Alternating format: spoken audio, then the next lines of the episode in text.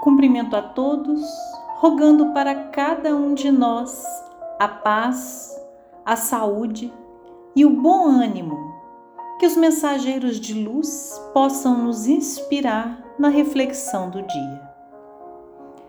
Hoje meditaremos sobre o capítulo 3 de O Livro dos Espíritos, que trata sobre a lei do trabalho. É um capítulo curto, mas de grande profundidade, que fala da necessidade do trabalho, do limite do trabalho e sobre o repouso. Neste capítulo 3, os Espíritos ensinam sobre a importância do trabalho como lei da natureza, como lei de Deus. Contudo, nós vamos dar início pensando sobre a compreensão que temos de trabalho. Quando falamos trabalho, o que é que pensamos? Nós vamos fazer este exercício para buscarmos não misturar as nossas representações, a compreensão dos sistemas de interpretação humanos com aquilo que os espíritos ensinaram que foi compilado por Kardec. Geralmente, quando falamos em trabalho, nos remetemos somente ao ofício da profissão, à atividade laboral remunerada que nos garante a subsistência. Também lembramos de teorias e sistemas de interpretação humano que fizeram alusões torturantes para a atividade laboral.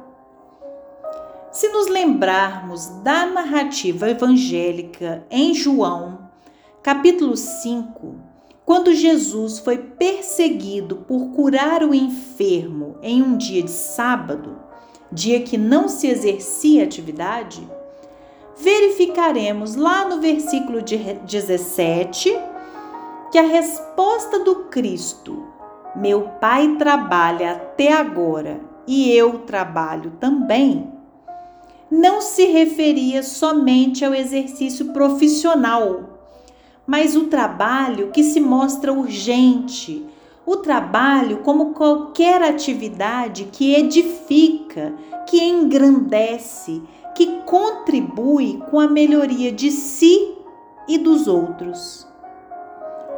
Então veremos que estamos falando de trabalho em um sentido muito amplo e não somente ligado à profissão.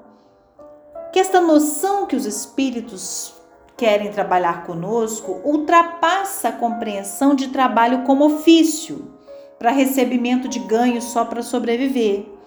Nós estamos falando a partir de uma perspectiva de trabalho como atividade ampla, muito além das vagas noções de produtividade que os sistemas puderam criar na Terra. A prova desta compreensão ampla está na questão 675, quando Kardec pergunta: por trabalho se deve entender as ocupações materiais? E eis que os espíritos explicam que não, não é somente ocupação material. Eles dizem que o espírito trabalha assim como o corpo. Toda ocupação útil é trabalho. E lá na questão 677, eles explicam que tudo em a natureza trabalha, até os animais, de acordo com as suas condições orgânicas e espécie. Eles trabalham buscando manter a sua conservação.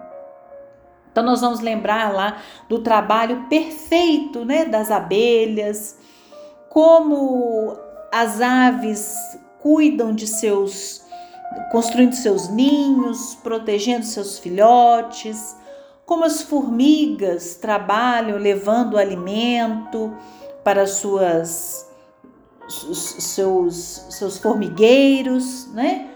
Como o, os animais têm uma forma própria de trabalhar para manterem a sua conservação, para manterem a sua existência enquanto espécie animal.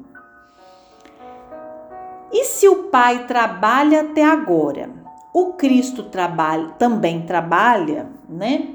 A partir disso, nós vamos remeter aqui o trabalho na visão humana, compreenderemos de fato que o trabalho não precisa ser material, muito menos profissional como nós o conhecemos. Lá na questão 678, os espíritos explicam que a natureza do trabalho está em relação com a natureza das necessidades e que os espíritos trabalham também em mundos aperfeiçoados, que a ociosidade seria um suplício para eles.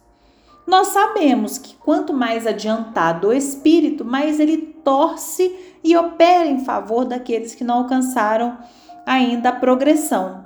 E por isso estes amigos da luz estão por toda parte exercendo atividades conforme as necessidades. Então nós vemos aí que trabalho tem uma percepção ampla, tem uma concepção muito maior do que aquela que nós empregamos no dia a dia, né? Equivocadamente. E por isso talvez muitas gerações, né, de pessoas desempregadas ou até aposentadas se achem produtivas porque muitas vezes incute esse sistema de interpretação falho, que é humano, nas pessoas e elas passam a acreditar que elas são improdutivas, que elas são inúteis. Então, isto posto, entendemos que estamos falando aqui de uma atividade maior, onde corpo e espírito podem operar para colaboração comum e que até os animais também trabalham, operando no sentido de manter a sua conservação, né? a conservação da espécie. Logicamente, os espíritos não deixaram de tratar sobre o trabalho como nós pensamos, né, como ofício. E também explicaram, a partir dessa percepção de ofício, que ele é necessário diante da natureza corpórea do espírito e que também é meio de aperfeiçoamento da inteligência deste espírito. Então não se trabalha só para manter a existência corporal. Também se trabalha, independente do trabalho, para o seu aperfeiçoamento. Podemos pensar que através do trabalho estamos em interrelação uns com os outros e aprendemos uns com os outros. Os espíritos, adiante, também falam sobre o repouso. A questão 683 nos esclarece que o limite das forças e o uso do livre-arbítrio nos fornece a compreensão do limite para o repouso né? E que ele é necessário para a reparação do corpo físico e também sabemos mental, né? Nós precisamos descansar. Por fim, quero destacar uma nota de Kardec lá no finalzinho do capítulo 3, com base na compreensão sobre a amplitude das leis morais, a importância das leis morais quando o codificador explicou sobre a lei de caridade e que somente a partir da aplicação das leis divinas é que o homem compreende que precisa ajudar aquele que por algum motivo não pode trabalhar e que só por meio da conquista de virtudes é que o espírito conseguirá atravessar de forma menos penosa os dias mais duros. E aí, novamente, eu trago a, o pedido de a gente pensar o trabalho para além do ofício, para além da profissão, para que a gente entenda essa última parte que eu vou ler. Está lá no finalzinho do capítulo. Diz assim: Não basta se diga ao homem que ele corre o dever de trabalhar. É preciso que aquele que tem de prover a sua existência por meio do trabalho encontre em que se ocupar, o que nem sempre acontece. Quando se generaliza, a suspensão do trabalho assume as proporções de um flagelo, qual miséria. A ciência econômica procura remédio para isso no equilíbrio entre a produção e o consumo. Mas este equilíbrio, dado seja possível estabelecer-se, sofrerá sempre intermitências, durante as quais não deixa o trabalhador de ter que viver. Há um elemento que se não costuma fazer pesar na balança e sem o qual a ciência econômica não passa de simples teoria. Esse elemento é a educação. Não a educação intelectual, mas a educação moral. Não nos referimos, porém, à educação moral pelos livros, e sim a que consiste na arte de formar os caracteres a que se incute os hábitos, porquanto a educação é o conjunto dos hábitos adquiridos. Considerando-se a aluvião de indivíduos que todos os dias são lançados na torrente da população, sem princípios, sem freio e entregues aos seus próprios instintos, serão de espantar as consequências desastrosas que daí decorrem? Quando esta arte for conhecida, compreendida e praticada, o homem terá no mundo hábitos de ordem e de previdência para consigo mesmo e para com os seus, de respeito a tudo o que é respeitável. Hábitos que lhe permitirão atravessar menos penosamente os maus dias inevitáveis. A desordem e a imprevidência são duas chagas que só uma educação bem entendida pode curar.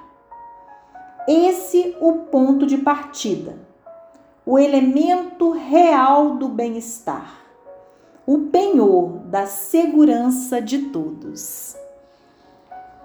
Que maravilha! Nós fechamos com essa leitura para compreender a importância da lei do trabalho, como ela é importante para o nosso progresso, mas como nós todos estamos interligados e como essa lei ela é interligada.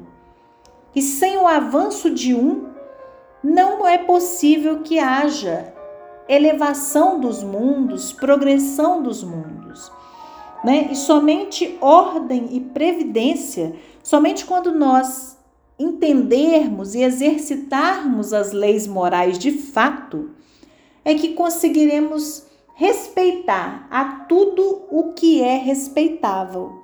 E aí conseguiremos atravessar de forma menos penosa, né, os maus dias inevitáveis. Como nós somos um mundo em evolução, nós estamos em constante evolução, é inevitável que de sabores aconteçam. Isso nós estamos é, compactuados, nós estamos certos né, do nosso, da nossa tarefa diante de nós mesmos e dos outros, da nossa responsabilidade conosco e com os nossos semelhantes, nós conseguiremos passar por esses maus dias de forma menos penosa, né? podemos dizer até um pouco mais suaves. Vamos encerrar com essa reflexão pensando na importância, né? Qual que é o nosso trabalho? Qual que é a importância do nosso trabalho ao nosso redor? Pensando sempre que trabalho não é atividade só laboral, só ofício da profissão. Então vamos pensar nos trabalhos que podemos exercitar ao nosso redor para melhorar a nós mesmos e aos nossos semelhantes. Fiquemos com as bênçãos de Deus, com os exemplos de Jesus e com o amparo dos mensageiros de luz.